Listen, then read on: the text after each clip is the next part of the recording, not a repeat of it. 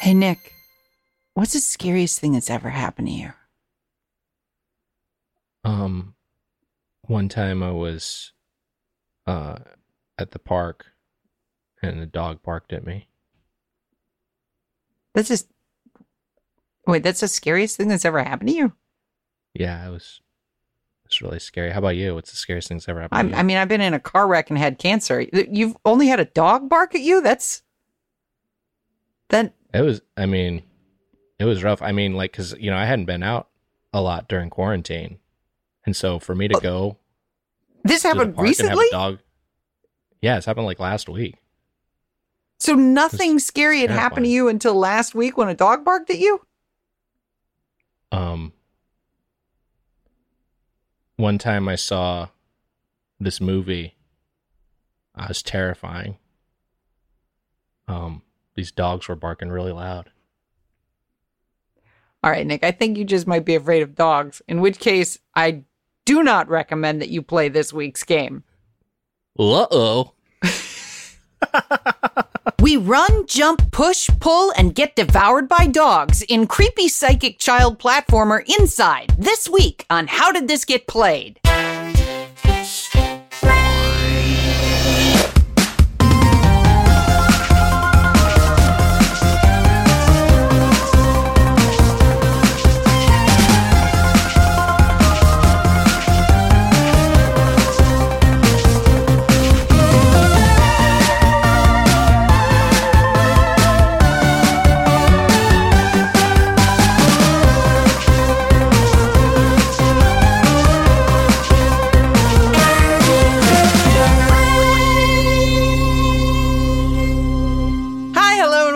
To How Did This Get Played? The show where we talk about the worst and weirdest video games of all time. I'm one of your hosts, Heather Ann Campbell, uh, across the city from Nick Weiger. I'm another of your hosts, Nick Weiger, and with us as always, our producer Matt Apodaca. Hello, everyone. Hello, everyone. Hello, everyone. So, uh, h- how, how are you? Am I leading? So, I have a question, which is that Yes. when when I do the intro part right there, do I then lead sort of like the opening conversation, like, "Hey, how are you guys?" and or or is it sort of freestyle after that? This is a great question, and I'm glad we're having this conversation now. I think that probably if you start the show, you have you have kind of slotted yourself into the host role, as it Ah, were. Okay. And so I think at that point, then you're like, okay, I'm gonna kind of. Th- That's at least how I think of it. I, I, as a listener, I'd be like, okay, that's the person who's hosting. They're gonna kind of steer things along. But Oh, you know, okay. whatever. It's How fucking. you guys doing? we make the rules.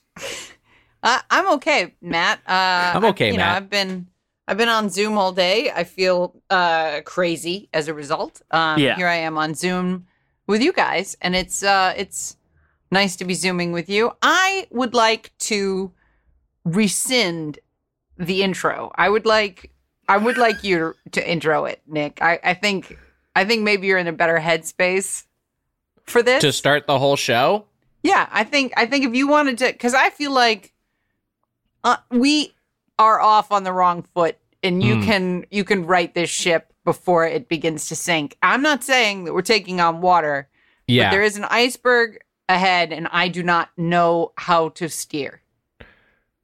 I would say, like, from my perspective, this has all been solid gold. But oh, okay. to use your, to extend your metaphor, gold is not buoyant. You would not want a ship made of gold. Oh. Uh, that would be sinking. Yes. And so uh, I think that pro- perhaps here's what I'm gonna here's what I'm gonna say because I don't know where I'm going with that. Also, you introduced the iceberg, which I should have incorporated into my extended metaphor, and I chose not to. I think we should just move on with the show, and I think we should just get just get into the beats of what we normally do. And what we normally do at this point is spend 70 seconds in gaming heaven.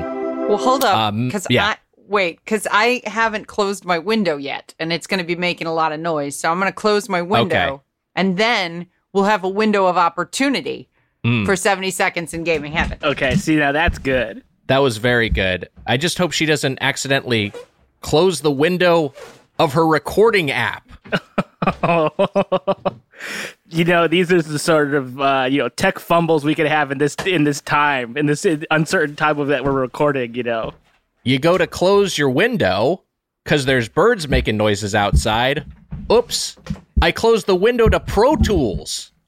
I one time I closed my window, and it shut down my entire Windows computer. Boy, what a mess. I'm back. I'm I'm, Hi, I'm back, and uh, and we can we can start uh, we can start chatting it up now. Normally, before we descend into gaming hell, we uh, spend seventy seconds in gaming heaven. So, Apodaca, why don't you start us off and give us a timer and a countdown? Tell Go. us when to go. Okay. Well, guys, I five starred my Animal Crossing island today Congratulations. which was Wow. uh, uh, only possible after chopping down a huge number of trees on my island. Now, I think that the trees on your island should not be a factor in your five starring. If you want to have a densely wooded, lost forest vibe on your island, I feel like as long as your houses have fences and and like everything is clean or, or organized, that would be that would be great. But instead, they're like, no, you must remove trees, and it was literally the only thing I had to do. I had to get my tree count below 220, and then immediately I was a five star island. I think Wow. that's questionable. What about you, Nick? What do you feel? I think that trees are a blight on the urban landscape. Um, and I'd just take a chainsaw to the lot of them if it was up to me. Uh, Heather, I've been playing a game, The Lair of the Clockwork God. I actually finished it this past week. It's an indie point and click adventure slash platformer. And Time's up. it okay. Uh, hey, so we've got a very, uh, you know, we, we we do have kind of a platformer slash adventure game, kind of a puzzle solving game, if you will, uh, that we're getting into this week. Uh, Contra, the game that I was just discussing, which is loaded with dialogue and and has a lot of like, there's n- that that's not what we're we're covering here. You were not talking about Contra, so you're definitely not talking Contra. Contra. I've been using Contra as like in opposition to, in contrast with. That's the way I've been using it, not a reference to the game Contra. Hmm. Okay. Not that's that's not what I, I was referencing. The game Lair of the Clockwork God, which I brought up earlier. Not talking about Contra, the uh, shoot 'em up. Great. Okay. So Contra, your game that you were talking about earlier, Uh-huh. Clockwork God. Yes. Uh, uh, this game has no dialogue. Continue. oh, that was just that was that's all I had. Oh, okay. I thought we'd just transition into it. I figured we'd Uh, transition inside the portion of the game, the portion of the show where we discuss Boy. this week's game. Wow. oh man, I, you like know, levitated out of your chair. sometimes sometimes when it's like oh we're gonna do we're gonna do a sh- uh, an episode without a guest i'm excited about it because i'm like oh there's gonna be a, a real ra- rapport between between the three of us we're gonna like have an, a nice energy I, I I feel like uh I, I feel like this clockwork has gotten a little rusty if you know what I mean. Inside is a puzzle platformer adventure game that was developed uh, by Playdead in 2016 for the PlayStation 4, Xbox One, Microsoft Windows. It was later ported to Switch and iOS. Uh, it is a spiritual sequel to their earlier game Limbo. Uh, I don't know if you guys played Limbo. Mhm. Played Limbo? I Um, messed around with Limbo a little I've done bit. the limbo. it's uh yeah, it's uh it's uh, a spiritual sequel to Limbo. It is a puzzle platformer where you play a young boy who's making his way across a nightmarish uh dystopian sci-fi landscape primarily rendered in black and white. Um I think that's it's uh, I think that's where we we can jump off, right? Yeah, but it's not monochromatic. I mean, it's it's it's uh you know it's it's a game with lots. It uses color, uh, Yes. but just it uses it sparsely, and it uses it for a, a lot to, draw your eye. I, I will. So I had not played this game before. I knew Neither I was I. aware of it, and I knew it had a, a great reputation, and I was like, okay, I know this is a game that I will love at some point. But it was also a game I was kind of like, I missed when it was I think it was probably free on Xbox Gold or something, or the uh, it's free, it was free on PlayStation Plus at some point, and like I just like ne- I never picked it up, so I was just waiting for it to like go che- get super cheap on sale or something at some point and take a flyer on it. Uh, but Matt, you you really love this game, and you played this game uh, before. Yes. Uh, do, do you want to talk through your uh, your uh, uh, history with Inside real quick? Yeah, I remember. I, I don't remember how it got on my radar exactly, but I, I somehow it might have been like a um like it, I don't think it was like a PlayStation Plus thing or something, but it it it fell into my lap and I was like, what is this? And I liked I liked Limbo enough. I didn't finish Limbo, but I was like, Limbo is interesting. Uh, I'll I'll check out Inside. It seems like it could be kind of fun. Uh, and then I just didn't know what I was getting into. I knew nothing about this game, like the plot or anything about that, but I like immediately just got like sucked into it and like I think probably I mean it's not a long game. No. Uh, but the, but it's not a long game but a lot of things happen. Uh, yes. I, I will say that not not a, not a long uh, not long in terms of hours of gameplay. I mean, you could you could finish this in a sitting, as I did. It's Yeah. about it's about you know three to five hours, I'd say, in in gameplay. The uh, but I I, I let me and let's just drop this disclaimer right here, Heather. mhm. Uh, if you are someone who has been interested in this game and you think you're going to play it, we're we'll get we're going to get into some spoilers here. Um, and so like I think ideally this is a game that you go in not knowing a lot about. yeah. Here's the warning I will say.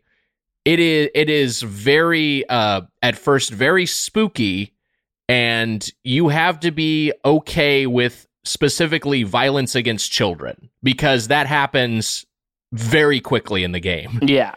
And it very and it's like and when it happens it is pretty harsh. But that that's just like kind of our spoiler warning. Uh we are going to get into things in depth now. So I I will say that that like this the the we should say in in addition to the the absence of color for the most part, uh, the minimalist presentation extends to uh, you know and, and the absence of dialogue. There's there's no UI. There's no like you know things that that, that you might think of as game assets like power ups or collectibles. Um, nothing that looks like it's outside of the world, the game world itself. Even there, there are secrets that you can find, and even those are integrated into the game world. They're they they aesthetically kind of fit in with the reality of the protagonist. Yes, that that's all true. Um, I, I'd like I'd like to go back to, to something you said earlier, uh, Yeah. Nick, which is that you have to be comfortable with violence against children. Um, that's only if you mess up. Like if you if you mess up, then Right. then the then the child dies. So Well, yeah, in a way, the game is kind of a metaphor for parenting. Uh, Oh because God. if you make a mistake, What? your child will die, and that's the approach you have to be as a as a proud papa or mama of a little one. I also I'll, to add to that, you don't have to be comfortable with it. It, you're allowed to let it be upsetting to you. All right, comfortable is maybe not the best choice of words. I was just gonna, I was just going to say you have to be all right with seeing it because some people I know, like you, as soon as Yeah. there's a kid gets hurt, it's like it, some people have that reaction to like a, like an animal getting hurt. It's just like fuck this, I'm done with this. I can't, I can't. int- So before someone takes a spends twenty bucks blindly on a game that they've that that they're because they want to go in cold, I'd like them to at least be aware that you might see a, a child mauled by dogs yeah. or within the first 10 the minutes head, of gameplay. shot through the head with a pointed slinky. yeah. Like Yeah. It's uh uh, so here so okay le- And how if we you survive all that, your reward is he gets into a tub and away go his clothes.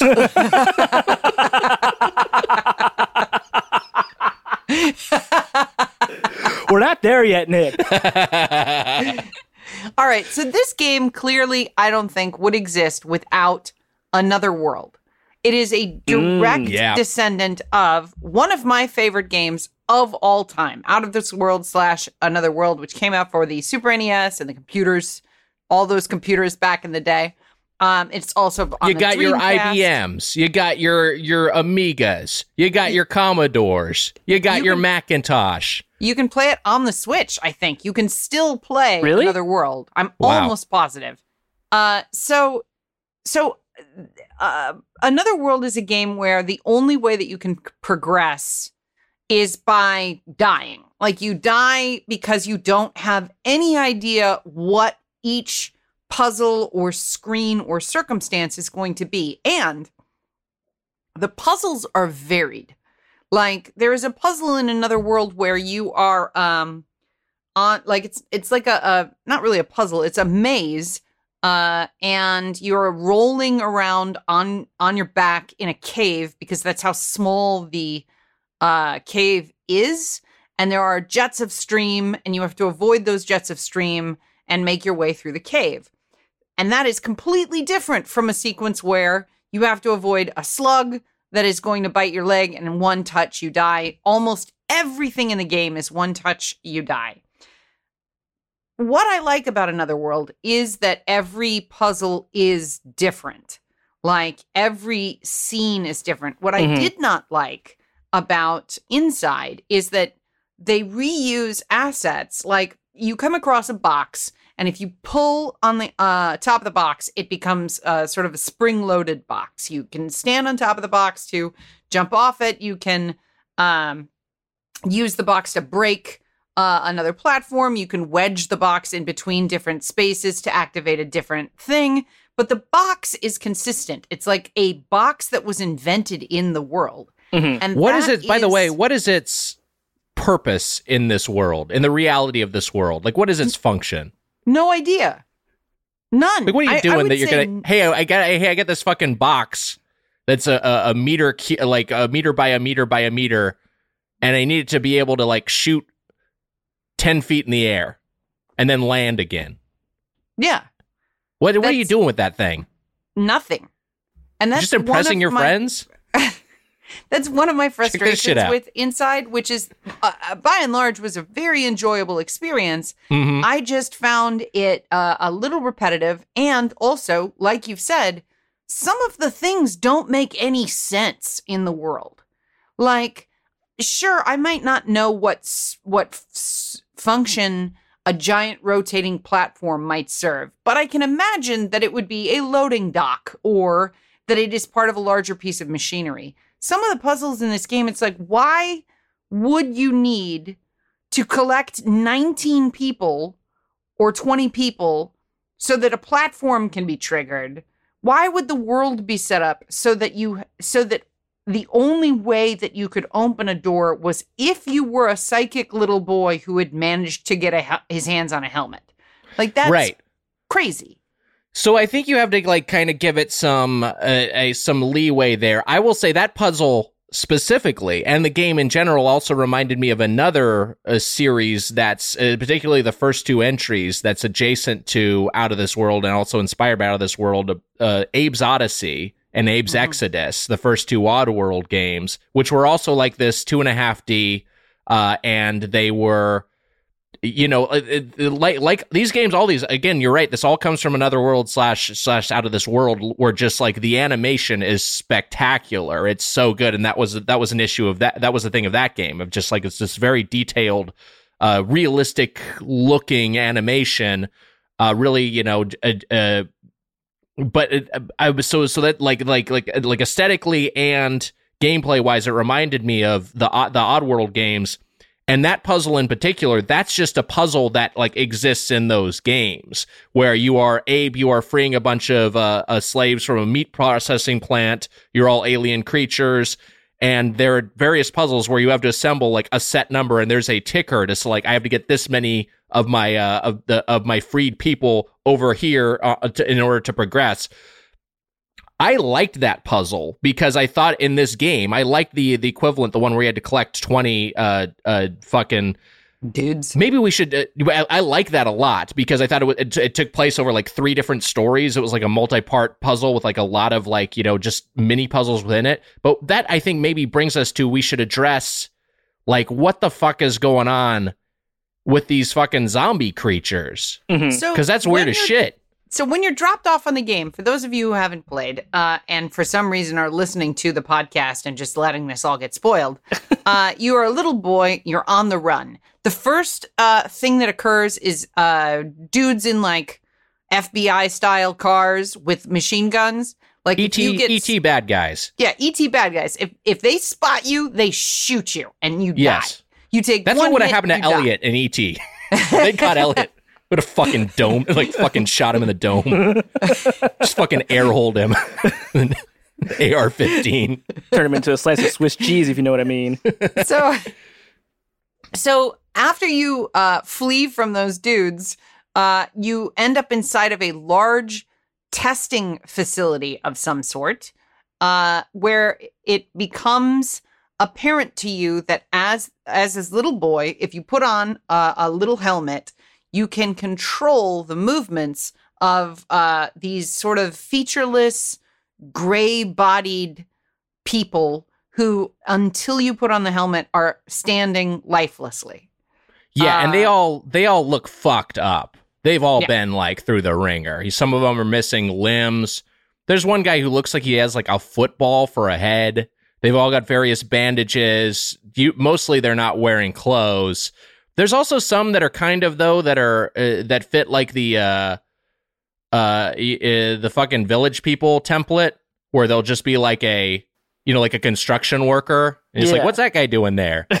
So y- you'll see some of the people with the uh, the Richard Scarry jobs who are appearing as zombies, but for the most part, they're like nude and covered with bandages. Once you take control of those people, you can solve various puzzles by moving them around in the environment. Your only engagement with the environment is a grab button and a jump button. So your Yes. grab button is multi-purpose. You can open a hinge, you can twist a door, you can uh, uh, lift like an elevator grate with it, uh, or you can drag something along with you, um, or uh, you can jump. And that's it. That's all. That's the only way you can interact. Eventually, you can swim, but that's just swimming. Yeah, Uh, and then you can pilot a submarine. Uh, and piloting the submarine is uh, just move or move quickly.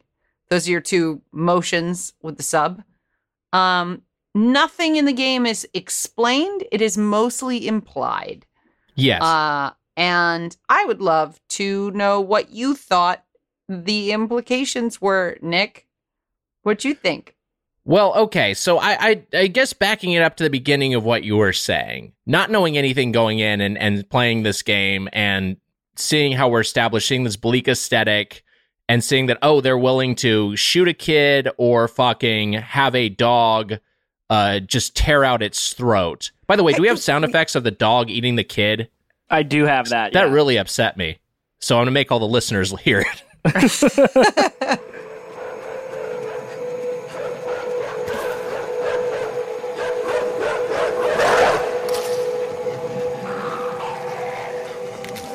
He's ripping the Just a shreds. Rottweiler chomping a fucking nine year old spinal column. Just fucking grisly. They do it. They do it in like the the T Rex with the lawyer in his mouth style. Like it's they Yeah. they grab his head and they like grind it back and forth really quick. Um, yeah, I mean, like if uh, it's a it's a world that is simultaneously hunting down this psychic child, but also leaving plenty of shit for him to use everywhere. Like if you had that helmet and you knew that only the little psychic kids could use the helmet, why would you ever leave one turned on and like hanging in a closet? Well, there's also the the uh, you know the implication of the world is that there's lots of kids because you'll see them uh, periodically. You'll see another kid who is like a, being ushered by an adult somewhere. So I think there's probably a lot. My my assumption is that there's uh, there are a lot of psychic children in this world who are all being subjected to horrific experiments. Perhaps one could infer that this kid escaped and is is taking it upon himself to try to liberate some of the people who were trapped in this compound by this nefarious authoritarian regime. Uh, but I, I, but to, to, to, to finish my point from earlier, the, so like what early on happens, you're, you're running through and this, I didn't, even, you don't even know it's science fiction at first. Like I was like, oh, okay, this could just be the real world. And you're running through, and I was just like, okay, I and knowing the the gameplay length going in, I was like, I can't play four hours of a game of a child being like being just being chased as a kid uh, by dogs and adults with guns because it was like it was uh, giving me I was like already stressing me out because um, I thought it was maybe just a running and stealth game. I thought that was maybe the only mechanics that were going on. So that when the puzzles start appearing, I actually like was like, great, thank God, this is like out of this world. This is one of those. This is that genre of game where there's some platforming, um, zero combat. There's no combat at all in this game, and some like room style puzzles. Uh, to to what you were saying about uh, like to me uh, to to go back to your question of like what is the what do you think is going on I don't know. You know, I read some some thoughts. I read some people's commentary that this was like maybe like a meta commentary. Like the whole game is like a meta take on gaming itself. The idea that the child is not fully in control of himself that you the player are like controlling the kid and so when the kid is taking uh, is using his psychic powers via that helmet or maybe the helmet is what gives him his psychic powers to control other cre- creatures that is kind of like that is the player. That is what the player is doing to the in-game character. Um, and then the ending is maybe is like every all of their escape from that collective torment. Like I was like, oh, maybe that's what they're going for. But also, I just feel like guys who made this game, they're messed up. they're pretty twisted. They got These guys are fucked sick. in the head.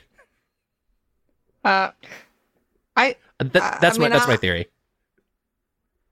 I do you For, think that like just science fiction in general is twisted or, or messed up, Nick?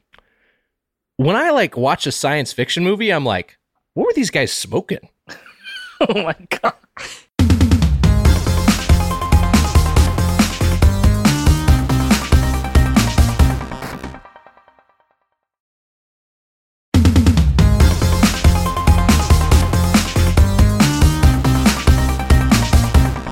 To circle back on like yeah the, the in-game logic of like what's happening um yeah. I do think a lot of what has come up so far is true. Like i mean because like the game starts and you don't it doesn't tell you anything. There's no prompt. There's nothing. It doesn't tell you what to do. But because we've played games before we know that we are to proceed forward right? Yes. So like that that's an involuntary response. Like you don't even think about doing that once you start a game. You're like, okay, well, I guess I better move. Uh, so I start going, and then you figure out like, okay, these are your options. Yeah, you you have limited interactivity. Um, but so you start to figure out how the game works, and then as you go along, the game introduces new ways to play. Um, so it's like, okay, yeah, this room has this puzzle. Like it has, um, you know the platform puzzle, for example, or like the the Sonic Boom room uh, is another. Which is puzzle. weird because it's not a Capcom game, yet Guile is just over there just hurtling Sonic Booms at you. He's and you know what? And it's he's doing them a lot. He's doing them a lot, and he's like it's like he doesn't actually know that you're actually trying to get onto the other side, and he's just doing yeah. this. It's like, hey, Guile, lay off the Sonic Booms for a second so I get across this bridge. Um, for those of you who haven't played the game but are somehow listening to this uh, podcast, what the boys are referring to here is a room where uh, you are crossing a large bridge, and off in the distance is an uh, atomic sized uh, blast of air and energy that destroys boxes and walls and equipment. And if the child runs into the airflow of that energy burst, the child pops like a balloon full of salsa. Uh, and the only way that you can progress is to time your movement forward to avoid uh, being hit by that blast. I do not share their opinion that Guile is responsible for those. mm. Uh. Alas, I, he is an I American hero. Though it is not explained in the game that Guile would not just be doing that at the end of a tunnel. Uh, and also the licensing uh, questions that arise from incorporating Guile into this game are um, are are myriad. Uh, so I yeah yeah. I heard Guile has a Who Framed Roger Rabbit clause. Yeah, I think that's what it is. I think they who I think they who frame Roger Rabbit it. It's it's you know because there's so little is explained in this game. Fan theories is all you have to go off of. So So it could be you know I th- it could be it, it. Who knows? So it, it could be anything. The the um so I I think the that puzzle I liked. I like that sequence. It was and and by the way, we should say it's it's not just like an an individual puzzle. It's just like it's like there's a series where you're dealing with this. You, you just are basically going from set piece to set piece, and so you know you're you're running from adults and and scary dogs and then you're you know solving a, you're just figuring out how to get doors doors open. Uh, there's a lot of just like straight up just crate puzzles in this. Mhm. straight up just like drag a crate to here so you can climb up to a ledge or l- l- put a uh, cover up a button. Here's what i like though and this is the thing where aesthetics make such a big difference that all of the crate assets it's not like they're just like there's like oh okay here's a crate this is what a crate looks like in game and every time we see this we know we're going to have some sort of box puzzle it's like it'll be like oh here's a broken fridge or Mhm. here's you know here's a, a um uh, you know, here's a filing cabinet you have to dislodge from the wall. Like it, it's something that seems to fit into the world, and then you end up using it as a, a, a as a crate like object by dragging it somewhere. I like that aspect of it, and I, and that to me made the world feel uh more visceral and and and lived in. But you were led to you were you were made to make a lot of inferences about what is happening, or just sort of like take it all in, like the Sonic Boom Room. Like there's like no like I was just like, what the fuck would be the point of this? Why is this why is this happening? Well, you just got to assume like, okay, this is some fucked up regime, and they're doing some crazy dastardly experiments in the far distance, and it's inhibiting your movement, so you have to deal with it. I think lead is the interesting word. What was that? I think lead is an interesting word for it because I not to get too far ahead, but like the thing that happens at the end, I do think has something to do with why you're doing this at all. But we could talk about that later. I think that the Sonic Boom Room is the same as the um, energy barricades in the Phantom Menace, in that they service the sequence but have no actual identifiable purpose unless explained Mm. in like a technical dictionary. Right. I would say that they have a purpose in uh the world like they have an in-world purpose which is um keeping Darth Maul away from Qui-Gon. So that would be my disagreement with you there. So after you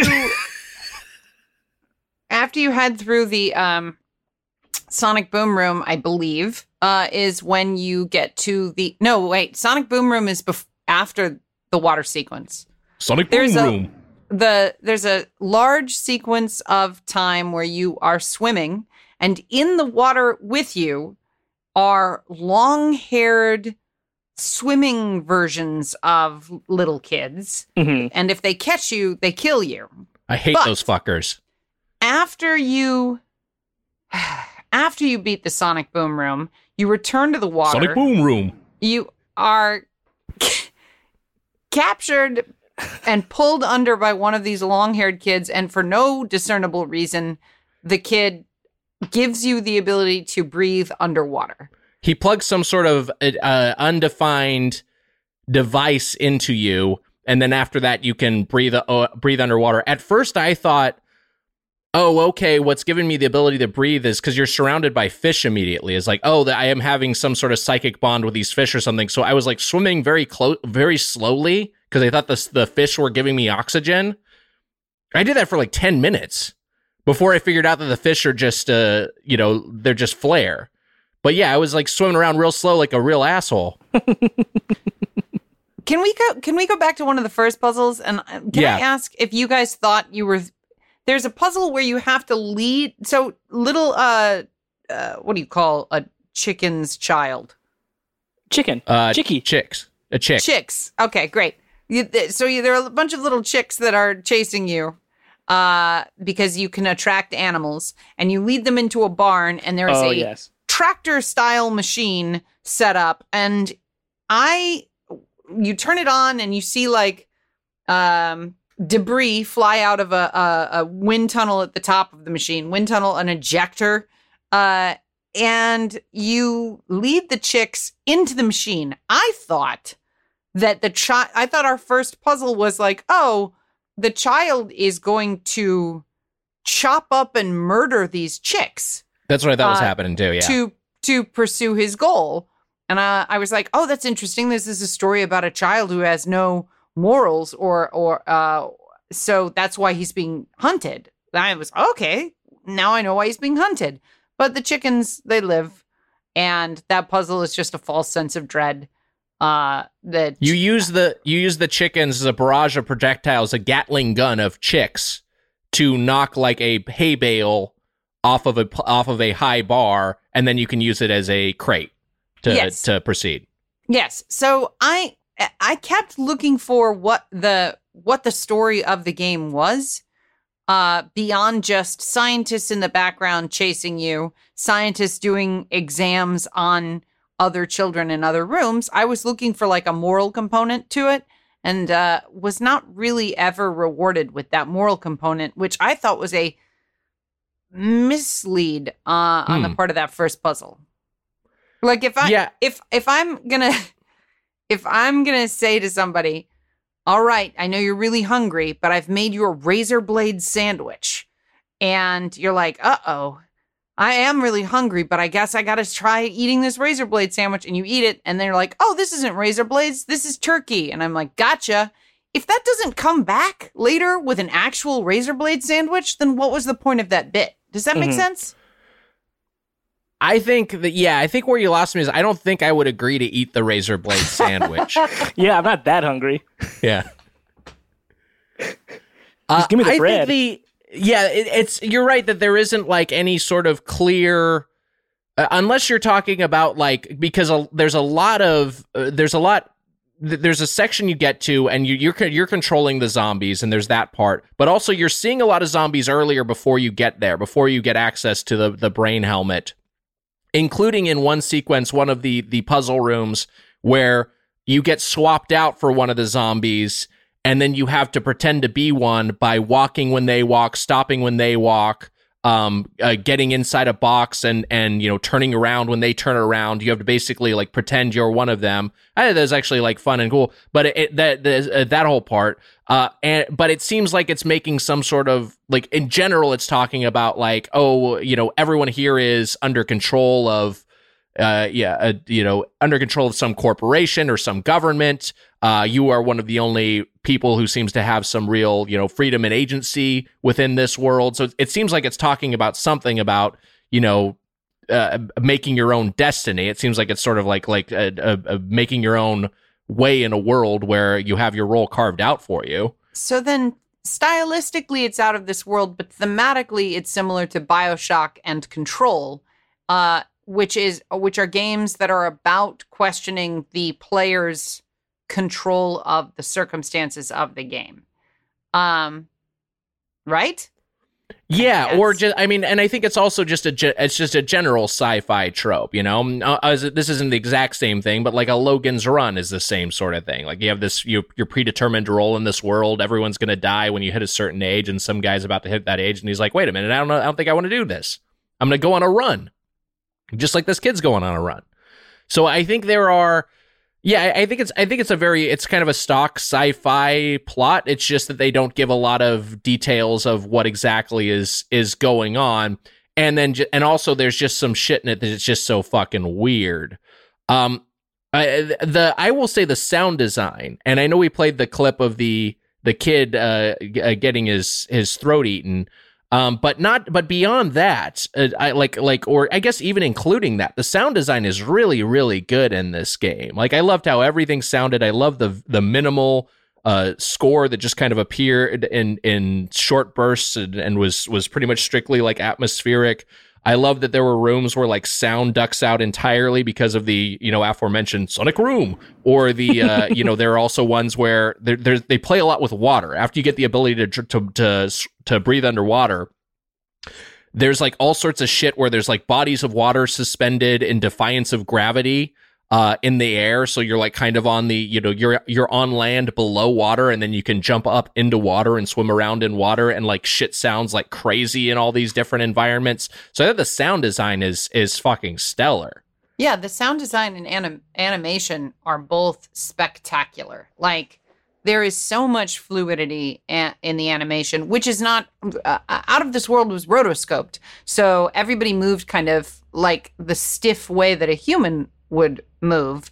The animation in Inside is more in like the Disney lineage of movement where there's like uh, uh, an elasticity to the movement. There's like you can imagine that the kid has a spring to Right. him that a normal child wouldn't have, but reads very well cinematically.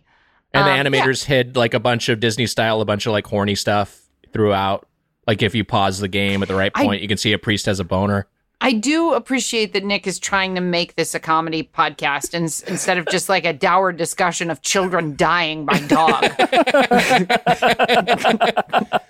Did you guys ever try to find those as a kid? Like the the horny parts in Disney, like the rescuers down under. I think there's like just like straight up like naked photos of women in the background in one scene. And there's I- like the there's Jessica Rabbit's vagina supposedly. I was never that desperate uh, to see to see those things, Nick. I Mhm. mean, I I appreciate that people did, but one VCR technology was so shitty that you couldn't pause on a frame of anything. Like you Yeah, always really caught bad. like five frames mashed together through noise. So that that doesn't help you. And by the time DVDs came out, there was pornography available.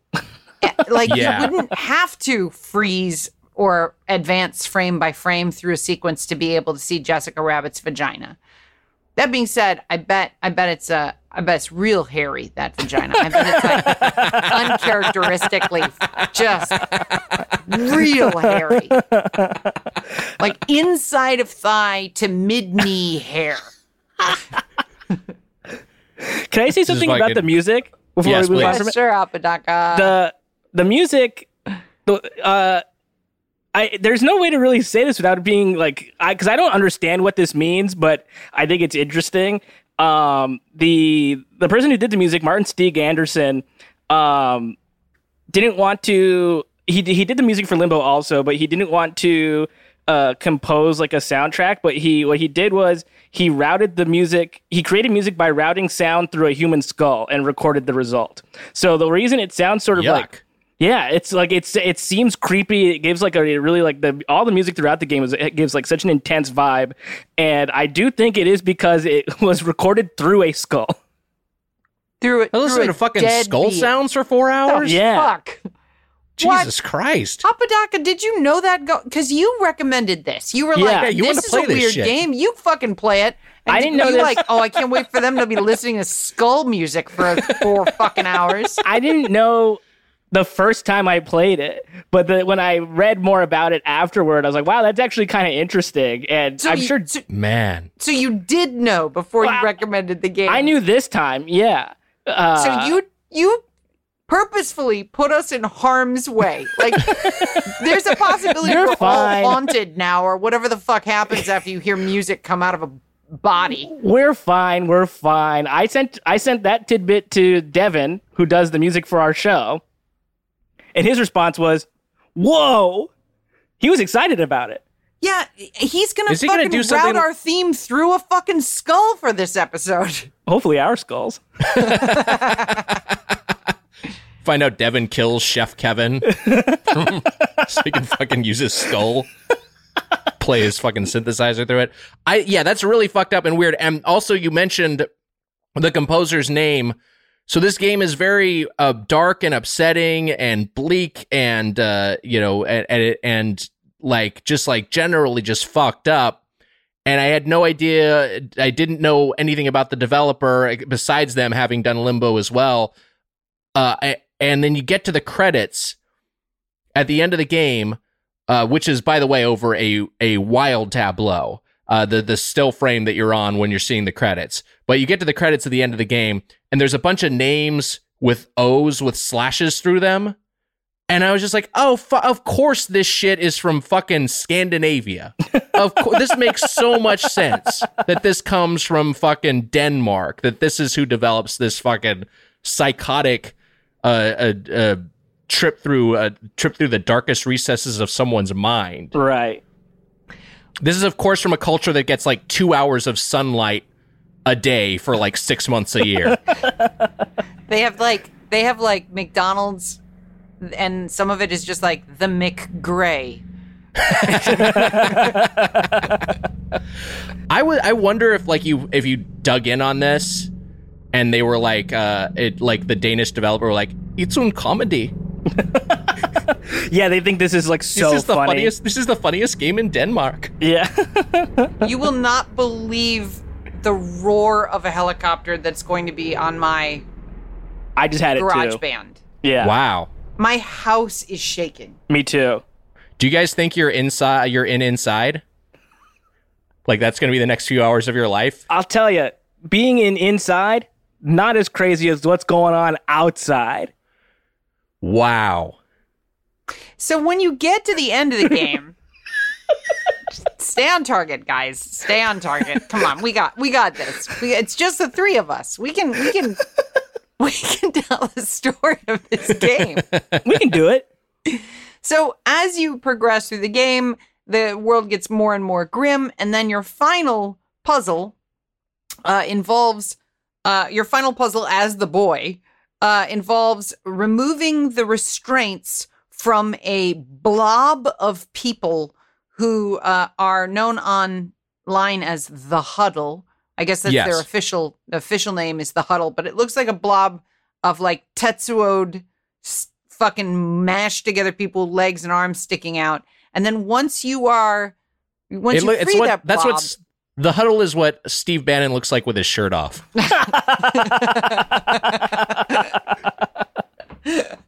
Just a massive body fat and random limbs. once once you free the huddle, it absorbs you, and then you finish the game as the huddle, which is a Yes. it's it's got it's got it's squishy. It's like um one of those stress relief balls sort of in the way that it moves like it can squeeze through spaces it has uh heft and strength uh and uh it's gross and it makes the funniest fucking sound which Yes. is like a bunch of people kind of kind of not happy but not up truly upset I, apodaca do you have a sample of the huddle moving around I do. It's during the, I guess I'll we'll call it the escape. This is a clip from that.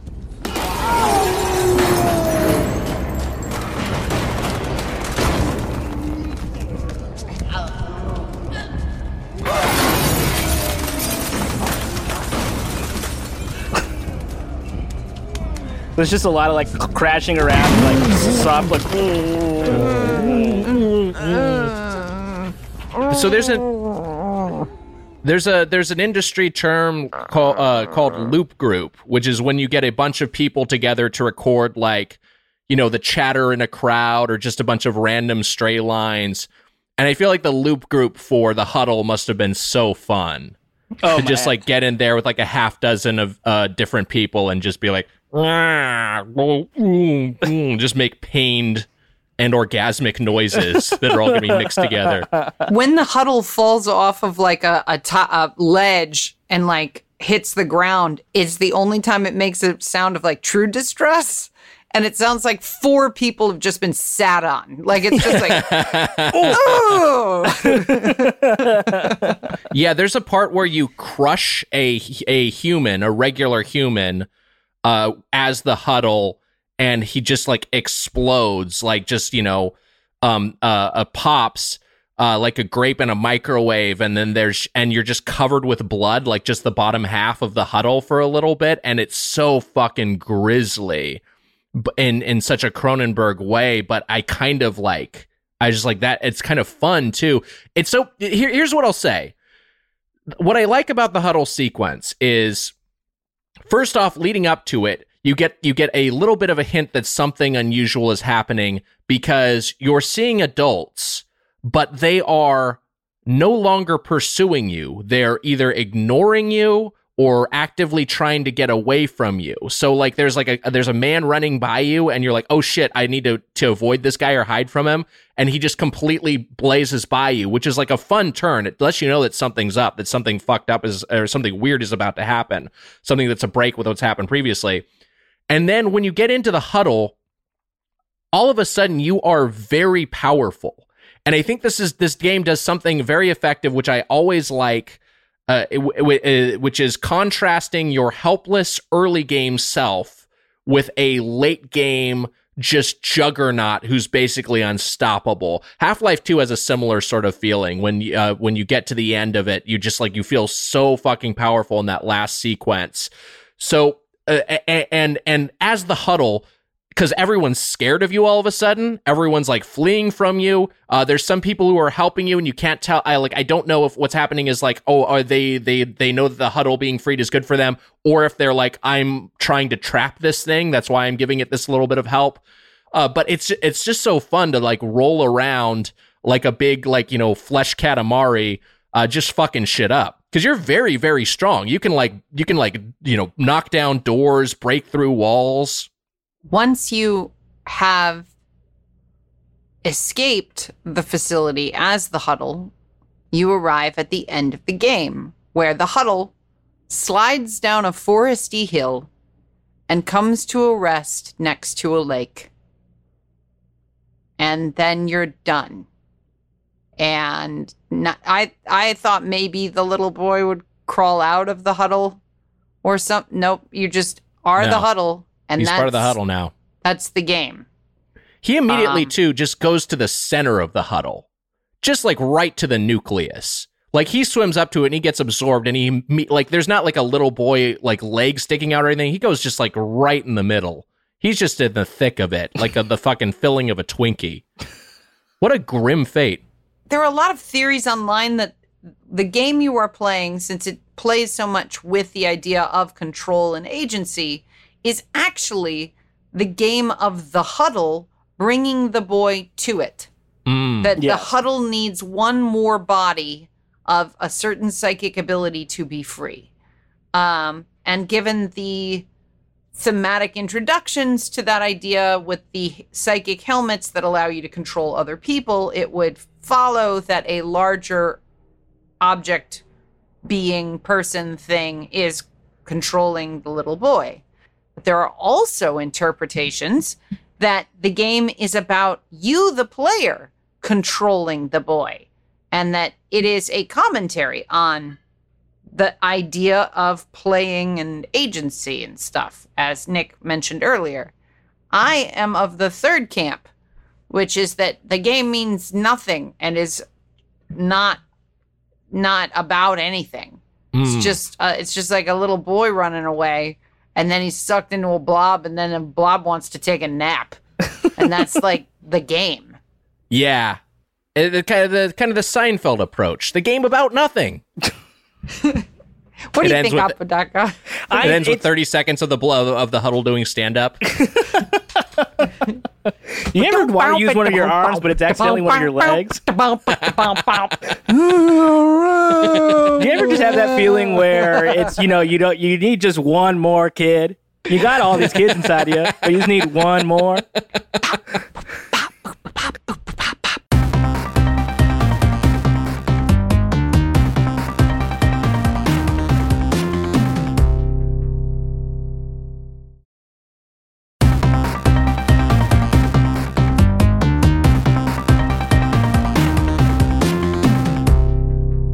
It's interesting because I mean I've done a I've done a fair amount of reading about this game afterwards because I was you know nothing in the game leading up to you being the huddle prepares you for being the huddle it's such a no. different part of the game and it's such a um such a change and like i don't know if i've played a game like that where like the entire game is now different at like the very end um but it that just blew my mind so much. And so when I remember, I remember one of the things I read about it though, about the huddle in particular, is that one of the things that you crash through as the huddle, like when you're escaping, is like a diorama that sort of mimics outside.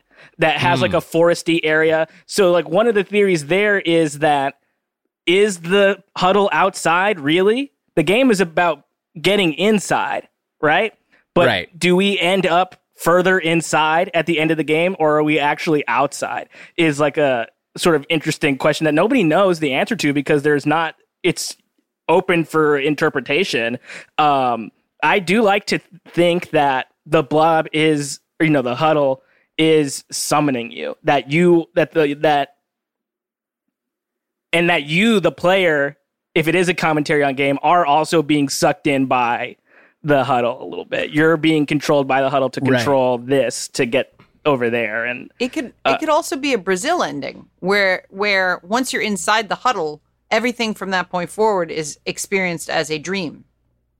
Mhm. Like that the huddle just absorbs the final thing that the scientists do to stop these psychic kids is allow the huddle to absorb them and then they experience a dream of freedom uh while s- s- while forever being locked in that pool uh in in a, bo- a hu- huddle of bodies.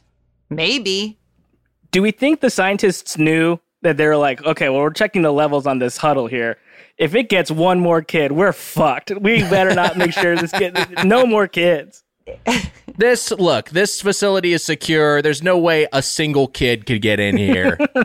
I, I don't know, John, John, uh, Doctor. I hate to disagree, but we have left a lot of loose helmets lying around. Do you think maybe should somebody should go pick up any of those loose helmets in case a, a psychic kid does get into the facility? well, what? Do you want to do it? You want to No. go collect all those loose No. helmets? No, I don't wanna You want to wander our fucking 50 acre compound and collect all the loose psychic helmets? Because if you want to do that, be my guest. No, because I don't know how to use the springy boxes. Like that's not that- that's I've never been taught how to use a springy box. I do have I have a thought. It might this might be wrong. It could be very wrong, but I have a thought about the sort of in-game things, like those things that don't make sense, like the springy box or like why there are helmets lying around. I, what if those are security measures? Like, what if those are such specific security measures that like a normal person, like the kid or anyone else, wouldn't know what to do with that? But like because you work at this facility, you know like okay, 20 of us need to get on this platform to get into this next room cuz we're the only people allowed into this room. Uh and or like okay, these boxes but I guess then in the that water Oh, we didn't even talk about the the room with the water in the air. Yeah, I, I touched on that briefly, but yeah, Yeah. that's like that. That's when gravity starts being played around with, uh, and, and kind of the second half of the game after you learn you get the ability to swim underwater, and it just like really hammers home how supernatural things are. Yeah, I guess it would be such a just make doors with a bunch of keys then instead of just get a bunch of keys. Look, the red key, blue key, yellow key system has been breached so many times. We need to suspend an Olympic swimming pool's worth of water in midair. uh, so someone has to figure out that you need to lower it to the surface so they can raise a crate to the appropriate level. I, I will say that the yeah the function of these things in the world, a lot of that maybe you know it maybe doesn't make sense from our perspective or maybe only makes sense to the in-game characters. I forgave a lot of that because I found the puzzles for the most part very fun to solve and very clever and had a thing of both being like like challenging me for a bit but then making me feel smart when I figured it out. Cuz the game I mentioned ear- earlier, Lair of the Clockwork God, which for the most part I liked, it's this it, it's indie game had some puzzles in it that were inscrutable and that I was just like, I don't know what you want me to do. This is so obtuse. And the solution ends up being the kind of thing of just like, okay, well, there's no, I just had to flail at every item in my inventory to, to come up and uh, to figure out what was going on here and to, to, you know, solve this. There really wasn't a way for me to figure this out without getting inside your head as the the person who came up with this this puzzle. I didn't feel like that was the case with this game. I felt like all the puzzles had a a solution that you could find um uh, uh, find out on your own. I'll also say too like things like the mermaid kids that are nude with a with a just a fabulous head of hair that are trying to drown you at first, but then one of them helps you breathe underwater. Like all that shit is just like, well, that doesn't necessarily make sense, but I just will kind of forgive it because it's just like, oh, this is cool, and this feels like an interesting world where I feel like whatever the explanation what I I would learn from this, I would get for this, the the logic here would be less satisfactory than it being ambiguous. Yeah, sometimes like with especially with sci-fi stuff because I don't have like a I don't have like a brain for creating sci-fi. So like I I, I often where I'm just like, well, I guess that's just part of it. Like uh, Mhm. if I can't wrap my head around something, it's like, well, that's not for that. I'm not smart enough to get it. So I'm like, that's just that's just part of it. Yeah, it's. Uh, I, I think that that that to me. I, I mean, and again, you know, people. I think your mileage will vary in terms of how much leeway you're willing to give this thing. But I gave it a pretty long leash. Uh, in terms uh, just because I thought it was, it was just aesthetically so satisfying. To what you Mhm. mentioned earlier, Heather, of, of how, uh, of how well animated it is, and also just like the palette is, is the art direction in addition to the sound design is just so so so good. It just plays so well too. Like it. Yeah, like, it controls really well. you're never like I don't know. I don't I don't think also I'll well, I'll save it for my positive thought. Speaking of, maybe it's time for our final thoughts. It's time for the review crew.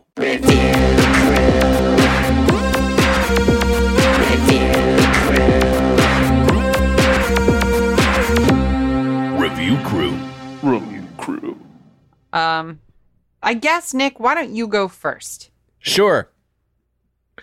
Uh, I I thought this had a lot of really good puzzles, and I love solving puzzles. Not the jigsaw sort, and not the jigsaw in the Saw movie sort for sure.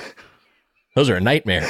but but like actual in-game puzzles, I like solving them. I thought they were all. I thought there were a lot of really clever puzzles. I thought that the even the things that were even the the puzzle formats that were used more than once, I felt like heightened well, and I was excited uh, to see them when I encountered them again, um, and and satisfied solving them. I mentioned before, I mentioned earlier that that that final act of just you feel so powerful as opposed to being this this kid who's hunted from the beginning and and feeling like you can't do anything. Like I I really think that's a very rewarding sequence. But to to drill down uh one thing I just I just feel like this is uh, the that I just like loved to look at and listen to this game. And for me that that does so much work for me. Like I'm just like this is just such a great audio visual experience. Um and and and I loved it from that standpoint. And I feel like that for that reason and and that informs how tense it is and how scary it is and how there are parts where like, oh shit, I have to go into the water and I don't want to, but I have to in order to progress, which I, which is I think just like a very great feeling if you're able to evoke that in a, in something that's interactive. Um, I am going to say because I just found it all like like like from from so just satisfactory in all those aspects. I'm going to say this one is a nine point four. Wow. That's my score for Inside. Nine point four Wow. from Nick Wiger. Heather Ann Campbell, what do you think? Um, I liked the sound design and the animation and the atmosphere of this game a lot. I played on a Nintendo Switch, and even with the brightness all the way up, um, it it's almost impossible to see this game if there is any light in your room. And if you have like a sunny apartment, you're you I started to feel nauseated from trying to see. Like it wasn't an enjoyable visual experience. And I think that there should be some, mm, probably you would even house them under disability tweaks for the brightness setting on a game like this so that, that it can be enjoyed by everybody in every circumstance. Um, I don't really like puzzles much. Uh, I, I, I also didn't find these puzzles particularly difficult, and very rare. Oh, I guess I'm supposed to be saying positive things. Um, That, that you're right though. It, it's not like challenging. Like the thing that a thing that will hold you up for a while will hold you up for a few minutes. It's not there's no there's no puzzle where it's just like, well, fuck, I'm lost here. I better look through for a walkthrough. Unless Yeah. you're very impatient. Yeah, I so I would recommend this game to a certain kind of player. Right? There's a certain kind of player I'd be like, "Oh, well then you're going to love Inside." But would I recommend it to everybody? Not really. So that's why my score is going to be a fairly surprising 6.5. Wow. Wow. Definitely on the low end there from Heather Ann Campbell versus the general consensus. All right, Matt Apodaca. Uh, I mean, w- you guys know. Also- wait, I- wait, wait, wait, wait. Can I clarify that I didn't give it a low score because I couldn't see it on my Switch? no. I, that's not what I, my my score is based on the fact that I I found the puzzles a little bit repetitive, and Right. I found the uh, environmental. I, I thought the environments were varied, but that the execution of those puzzles within the environments were almost always the same sort of concept over and over again. That's all. G- Go go for it, man. I I said this before. We talked about it a little bit at the top. I love this game. I uh going through it again was even even I've only played it one time before this, but going through it again felt like such like a fresh experience even though I had played it before. Like it still felt like a new game because I mean, I guess it'd been a couple years since I've played it, but I I was flying through this thing and I the, the puzzles aren't that hard, but they're so satisfying to solve that I felt like a genius every time I figured one out. I was like, man, I did it again. I'm just blasting Right. through this thing. Um, and I guess just for me, it was like, it, it's a, the, I guess the ending is sort of like a power fantasy. Like, not that you want to be like, uh, not that I've ever thought about being a, a huddle or something, but the idea that you're like working, you're so hard, you're working so hard to avoid everything and hide and uh, be sneaky. And then you're just like a big thing. You're just like, yeah, fuck this. I'm in charge now, bitch. Uh, I, I, that's that's fun. Yeah, those VO clips in the game were weird. Yeah, that's the only time where there's talking. yeah. that, in, that in the Sonic room. It, and it's it, it- the not even sound design like crunching. It's someone going tush tush tush. Um, but I yeah I, that this game is just so satisfying, and I I do recommend this. I I find myself recommending this game a lot to people who want like a puzzle experience. But now I know that I should disclaim. Okay, well there's spooky skull music and kids getting killed a lot if you are bad at it. Um, but I think I give this game. I'm gonna give this game a, a nine. I'm gonna give it a ten. I'm giving it a ten. Wow. I love it. I like that you're like. I guess I should tell people about uh, the kids getting killed in this game. It's like if some if you had a friend and they were super into snow in Antarctica and you're like, "Oh, then you'll love the thing." Yeah, Like you should watch the thing. It's all about Antarctica. I hope one of our listeners is hears about kids getting killed early and is very upset about spoilers. oh, Why'd you give me that warning, man? what? What? What the heck? Uh, we we didn't we we didn't touch on one thing uh, before we get into to the next segment. We should we should talk real quick about the alternate ending because that wasn't a Oh. thing that I don't think any of us got. But if you find all the secrets, which are like these hidden little, uh, you know, uh, in uh, in hard to figure out what their purpose is, devices that you find and you disable, um, if you find all of those throughout the game, then you will get to an alternate ending where you aren't the huddle, where you are the boy and uh and you unplug uh the a mind control helmet, and then at that point the boy, the player character, becomes one of the zombies, and that's the end of the game. so I don't know what that what the fuck that's supposed to, to mean either. I mean, it implies that the boy's being controlled by something. Otherwise, they wouldn't show the boy slump over, right? Right. So, I mean, that len- lends a lot of credit to either the meta reading of the game or the huddle is controlling the boy reading of the game. Because when you t- turn off power to the facility, the little boy can't move anymore. Yeah. And you can only do that if you get them all and finish the game as the huddle first, and Yeah. then you have Oh, to go back and uh to like to because like it at the end where you find like the last one there's like a board where they're all like lit up the locations of them are all lit up on like a map sort of of the places you've gone through and you pull the last one and all of them but one uh go dark and then you know that you have to go back to that one which is like i think in the Cornfield. in the cornfield yeah It's and right then, then the that's where you pull it up yeah Got it. Got it. Yeah. Well, those are our thoughts. But, Nick, Matt, Maybe we're wrong. Maybe we're wrong. Maybe we're wrong. Maybe we're wrong.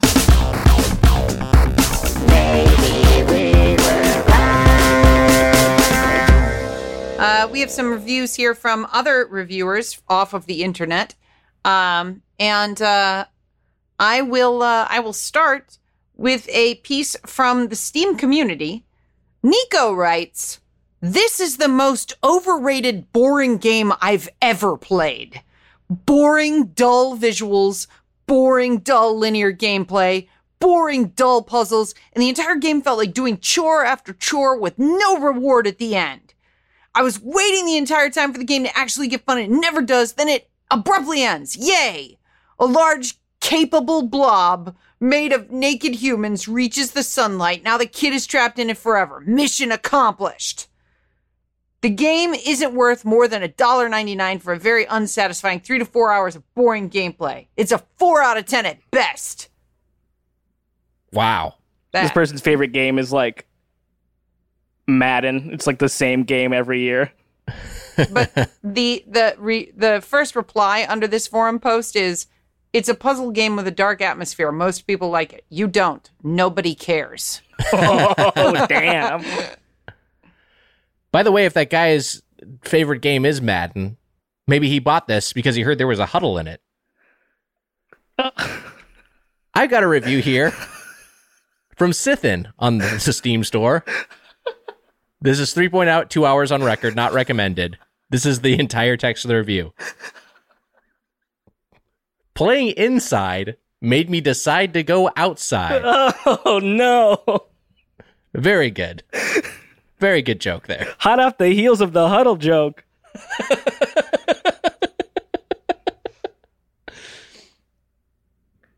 I have a review here from Trusted Reviews. Trusted Reviews. The title of the of the review is Why Playdead's Inside is Massively Overhyped. And I will uh, pull a quote uh, from this, which is um uh for example, you'll learn every mechanic and button required in Inside's beautifully simplistic control system within around 10 minutes. A high ledge, a suspiciously placed box near an even taller obstacle, objects to cower behind while guards search by torchlight, all wonderfully intuitive. But then you'll come across the game's first unavoidable death, and this is where Inside loses something. There'll be plenty of times throughout your journey where you have to die in order to learn how not to die and to progress.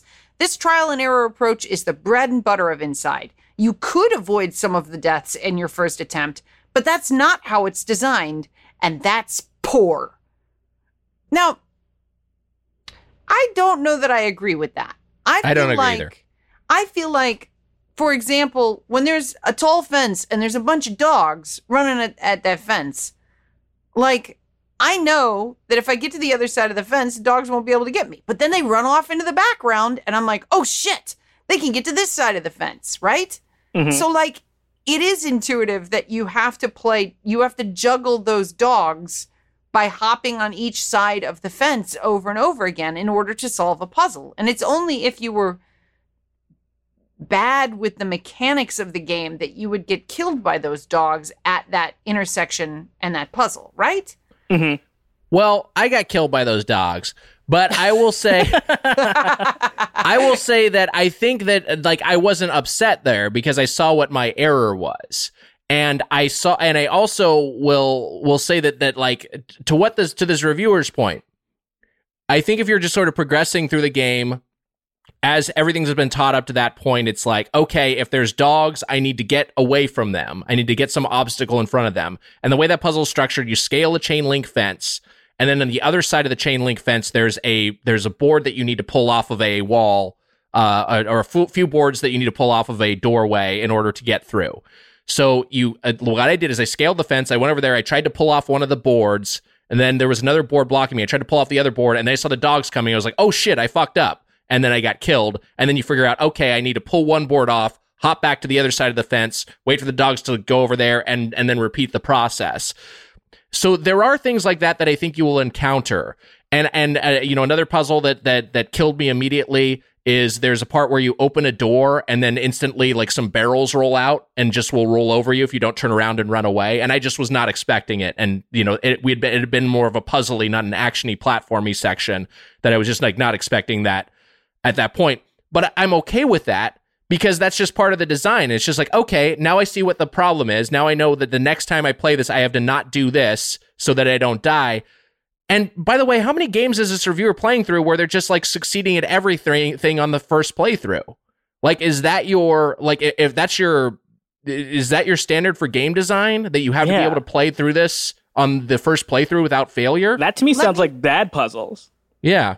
Let me read uh, one more paragraph of this review because it seems to address that exact uh, line of thinking, which is Got it. because of the use of this tactic for key chase scenes, most lose suspense. I should be on the edge of my seat, frantically trying to reach the fence to flee from the frothing guard dogs. Instead, I'm waiting for them to catch me, semi defeated before the chase has even begun. Rather than looking toward the light at the end of the tunnel, I'm looking in every nook and cranny for a hidden spot that I'll need to head for on the second or third run. Mm, so here's the thing is the puzzle that you just described, Nick, it's Yeah. not the first time that you do the the plank you have to pull multiple planks off of a door in order to get through, right? right. So the game is teaching you, hey, this rule will apply later to this thing. You know, like they show you that you have to pull multiple planks out of a similar wall so that when you get to the wall with, or you get to the fence with the dogs, you know that you have to pull more than one board out and you probably don't have enough time to pull both of those boards out, right? Like I I don't think you need to die that much in order to progress in this game. I did die in the barrels because I was I thought you had to run at them and like die. I thought one of the barrels had like kind of a floppy door and I thought you had to time it so that that you were standing where the door was while the barrel rolled over you. But instead I got squished and it was like like really gross. Um, yeah, it's gnarly. I, I will. I, I think it's fine. I like. I think that you. To to me, I think in order to play this game, to beat this game on your first playthrough without ever failing at anything, I think you'd have to be extremely perceptive and good at games. Like I, I think there's there are going to be things that, that that stop you up, but that's true of like all games. And I don't think there's. I don't. To me, it does not remove the tension because now I was like, okay, getting through this sequence. I know I have to do X, Y, and Z perfectly in order to get through the the series of screens. I don't know. I, I like games like that. I played a lot of games. Like I mentioned uh, uh, uh, Ori and the Blind Forest, which I played through. That has a lot of chase sequences where you have to do exactly that. You have to do you know a dozen different actions. Yeah. Um, in this in this scripted escape sequence, and I think it's fun. I like it. In so I, I think I just disagree. old old Heather from uh, uh, earlier earlier versions of this podcast would argue that if you can get through a game without failing on your first try, it's probably not. And that that's as far as we got. The old Heather, Yeah. I, I, I muted her. it's ironic that old Heather is actually a younger Heather. No, I'm aging in reverse Benjamin Button style, and it's in, I didn't it's realize in that. too. It's really grotesque. Uh, I got another review. This one's from the Microsoft Store. This is by Five Halo four two nine nine five five. Five star review. All caps. Meatball. Giant meatball. That's the whole review.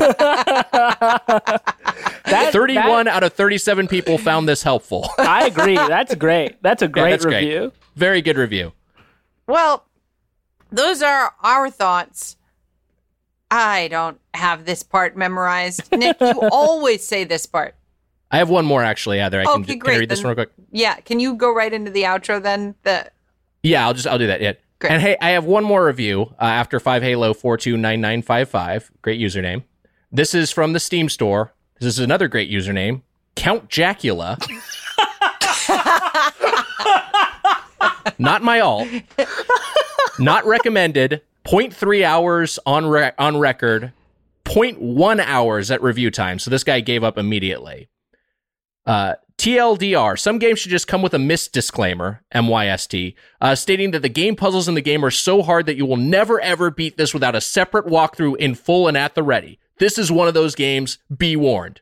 It takes a certain mood for me to buy or even play a game like Myst or Riven, and these days I smoke so much weed that I can't handle all that thinking. Is this game good? Maybe, but if you can get past the doctorate level puzzles you need to solve to figure it all out, good luck, I guess. I play games to get away from my not so great life, and I like to be immersed, If I have to stop the game to look up something on my tablet, then boom, spell broken. I am an idiot, and I will probably get distracted by cat videos on YouTube and then just forget to play the game. Or maybe subconsciously I avoid these types of games because they feel too much like work. I am just not into it. I want to play and not think. Just give me a wrench, a shotgun, and put me in a tunnel. I don't even need a story. Just mindless violence.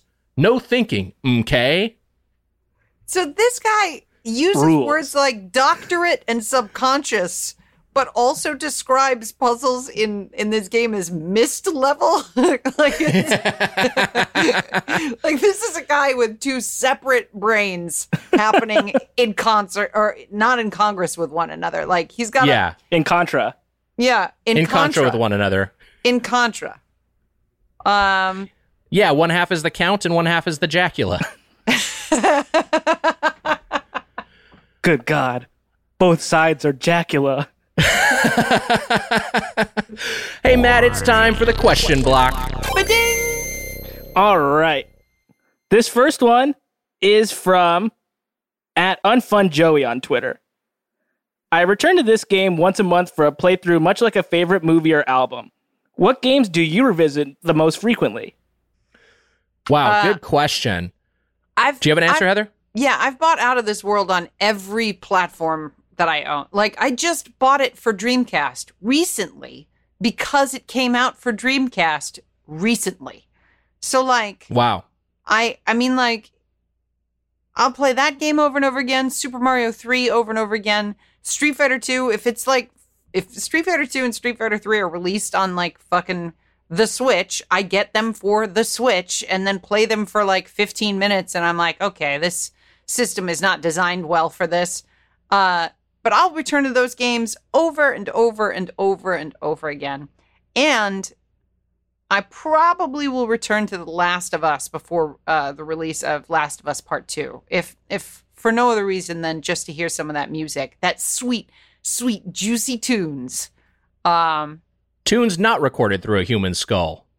yeah, Do you, Heather, did, have you played through Last of Us more than once through the campaign? Yes, You have. I've only played through the campaign, the story once, and I was honestly considering like, should I play through it? I have not played Left Behind, which is the the the semi the semi sequel, the kind of DLC length um tag to it, or is it a prequel? I actually don't know. it's a it is a prequel. It is a prequel. Okay, so I've not played through the the prequel, uh, but the but I play. I have loved Last of Us, uh, and I I was thinking of playing through the whole through all of Last of Us and playing through Left Behind in advance of Last of Us Two because I'm kind of hyped for it. And fuck it, I, I I got the time. I might do it. You should. I, if I had the time, I would do it. As it is, I don't have the time. Hmm. So I'm going to do just a little bit of like uh, dabbling. I'm still in the slums in Midgar. Like I haven't even had a chance Wow. to play fucking Final Fantasy VII. Uh, Man, so it's so fucking good. yeah. Uh, Matt, you have a game that you like to that you've returned to that you played more than uh, more than a few times? I used to just like play through uh, like the Game Boy Pokemon games, like just on repeat, like get as far, like finish it, do as much as I can. It's like post game stuff, like trying to catch them all or whatever, and then just being like, I'm just gonna start over because the the journey in that game is so fun. But I've I played Kingdom Hearts 2 a bunch. I've probably repurchased Kingdom Hearts 2. God, like so many times. Like uh, uh, I played that game over and over again. I think a game I re- restarted recently. I, well, it doesn't count. I dug out my rock band setup, and I've just Wow. been playing through rock band during quarantine, like just like by myself on my couch. Like you know what? Time to play some drums at a considerate hour for my neighbors not to be annoyed.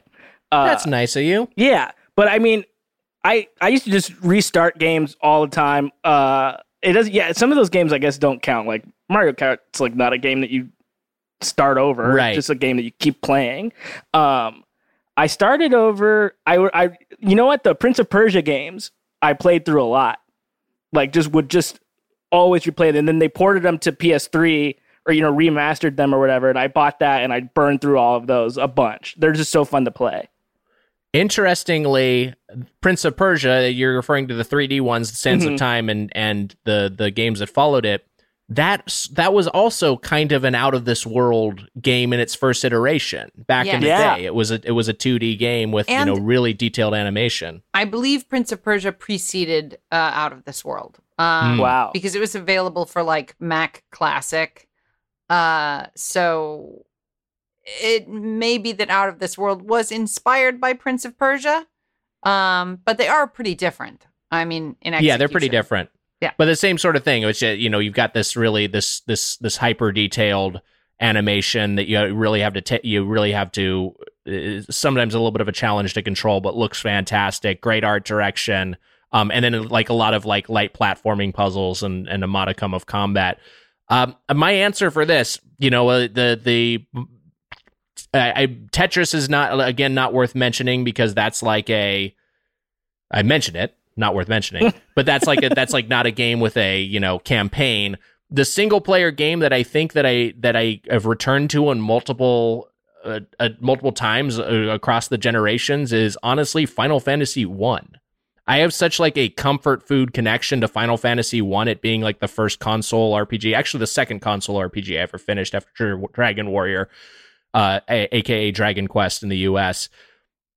But I had such a strong connection with the such a stronger connection with the Final Fantasy franchise, and playing Part One I thought it was so fun. And then it's it's one of the few ones where you get to make a party, so you know you can play it with a bunch of different parties. Some of the classes are completely broken, so it's fun to play a party with like four fighters because you can just like fucking uh, just shred your way through the the, the main campaign. That's probably my answer. Um, let's get another question, Matt. This one's from at Jean Luc Bouchard on Twitter. I love a game with no dialogue. If you had to choose between never playing a game with dialogue again or only playing games with dialogue, which would you choose? Hmm, dialogue. You like that dialogue, huh? Yeah, I want to hear. I want to hear some people talking. I I like the no dialogue. I like it as a choice, but I think if that was every game I was playing, eh, I like some dialogue. I like to read some. I like to hear some. Yeah, I would say um dialogue. Mostly because like even Mario 3 has dialogue. Choose a chest, says Toad. You choose a chest. Yeah. Uh, I mean, it doesn't speak it, but it's a text block, Right. and I feel like, yeah, I would rather, I would rather, yeah. All right, that. Uh, please stop talking, Heather. Stop. that was the answer. I've answered the question. I think it. I guess it. If it, it comes down to, are you saying no text at all, or are you just saying no spoken dialogue, or are you saying no dialogue, but it's okay for a store to have a sign on it, you know, and and for there to be, you know, a a, a name for an item in your uh, in your inventory. Like Yeah, I, I I don't know. I guess I guess what it comes down to, but I I would say like regardless, whatever, even the the the widest, the most generous reading of it where the only thing you're saying is no spoken in-game dialogue i still i think i'd pick dialogue Yeah, I guess I'm I'm framing it in like the way of like this game. There's none. There's none. There's not even any of that. Like no signs. Yeah. Nothing. there's Uh, just a title screen that's it yeah, just title screen and credits. Um, but I guess I would still pick dialogue. But this game, not for this game. I wouldn't want any in this one. I don't know if the I don't know if dialogue in, in inside would make it a better game. You know what I mean? As as long as it serves its purpose, I think it's fine.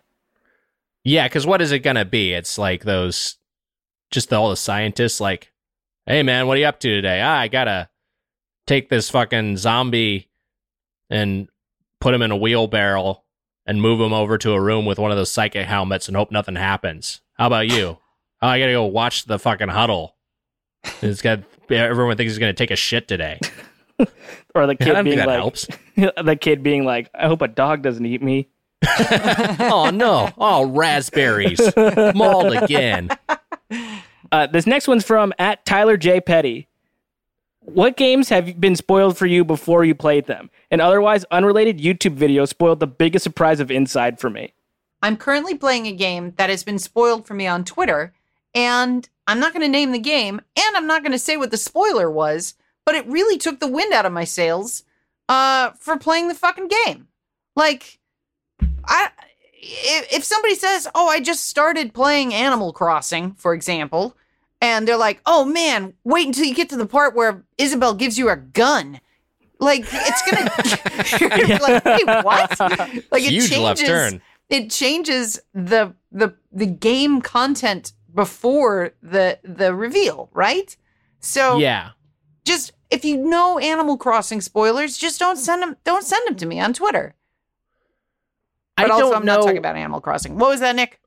I was gonna say like I, I nothing comes to mind as like oh this is a big twist that's been spoiled, but I I have had things where it's just like in Half Life One, my friend who was also playing Half Life One told me about a sequence that I hadn't gotten to yet. And I was just like, okay, I just kind of knew about that, and then it had a little bit less suspense slash surprise when I reached it. So, uh, uh, but but nothing where it's just like, on the level of oh this is the big twist in gameplay and i had no idea this was coming. Um wait i'm wrong. I thought of something that's exactly that. What? the world of ruin in final fantasy 6 slash 3 us someone told me about that in advance. In fact it might have been the fucking manual is there a separate I, like, i'm trying to think i think there might be a separate map for the world of ruin on like the back of the map in the man the folded map they give you. Maybe uh, maybe that's where I learned it. I don't know. That's such a deep level. Yeah, people used to be different about spoilers. Spoiler culture, I feel like didn't really come around until like the the two thousands. You what is spoiler culture? People who don't want things spoiled? People who are like obsessed with like like here's a spoiler alert, here's a spoiler warning, like ah Hmm. don't spoil it for me. Like people like I think people used to be a little bit more casual about that unless there was just like legitimately a twist ending. Everything else, I feel like you just people were less uh, less worried about it. Do you think that the genesis of that in modern times with, was the Sixth Sense? Do you think Could that be, yeah. like because like people because the internet existed and it was such a big twist that people were like, "Don't spoil it, don't spoil it, let other people see it," because it does change the movie dramatically if you know it going in. Yeah. No, I, I think it might spec- it might have been that movie, and then there there ended up being like twist endings became a thing that were like, oh, we know this is this will do boffo box office because people will want pay for a ticket just to see the twist ending. Yeah. So I I think it, yeah may very well have derived from that. Hit us up with your questions at getplayedpod, getplayedpod at gmail.com, or call us on the number, which I don't have in front of me. And Matt, Six one six two played. That's six one six two played. it's amazing that you committed that to memory. You know, I actually remembered it as 646, but that's wrong. It's 616. 6162 played. I Hmm. There you like go. numbers. Hey, Matt. We all like numbers. What is gaming besides uh, making numbers go up and making bad guys' numbers go down? And how hopefully our numbers go up in terms of listeners. and tell they're your going down. They're going down in real time. They're going down. Uh, Matt, what's next week's game? Uh, next week's game, Maneater. Da-dum, Uh oh. da-dum. You hear that, Nick? Oh my God. She's referencing Dvorak's New World Symphony.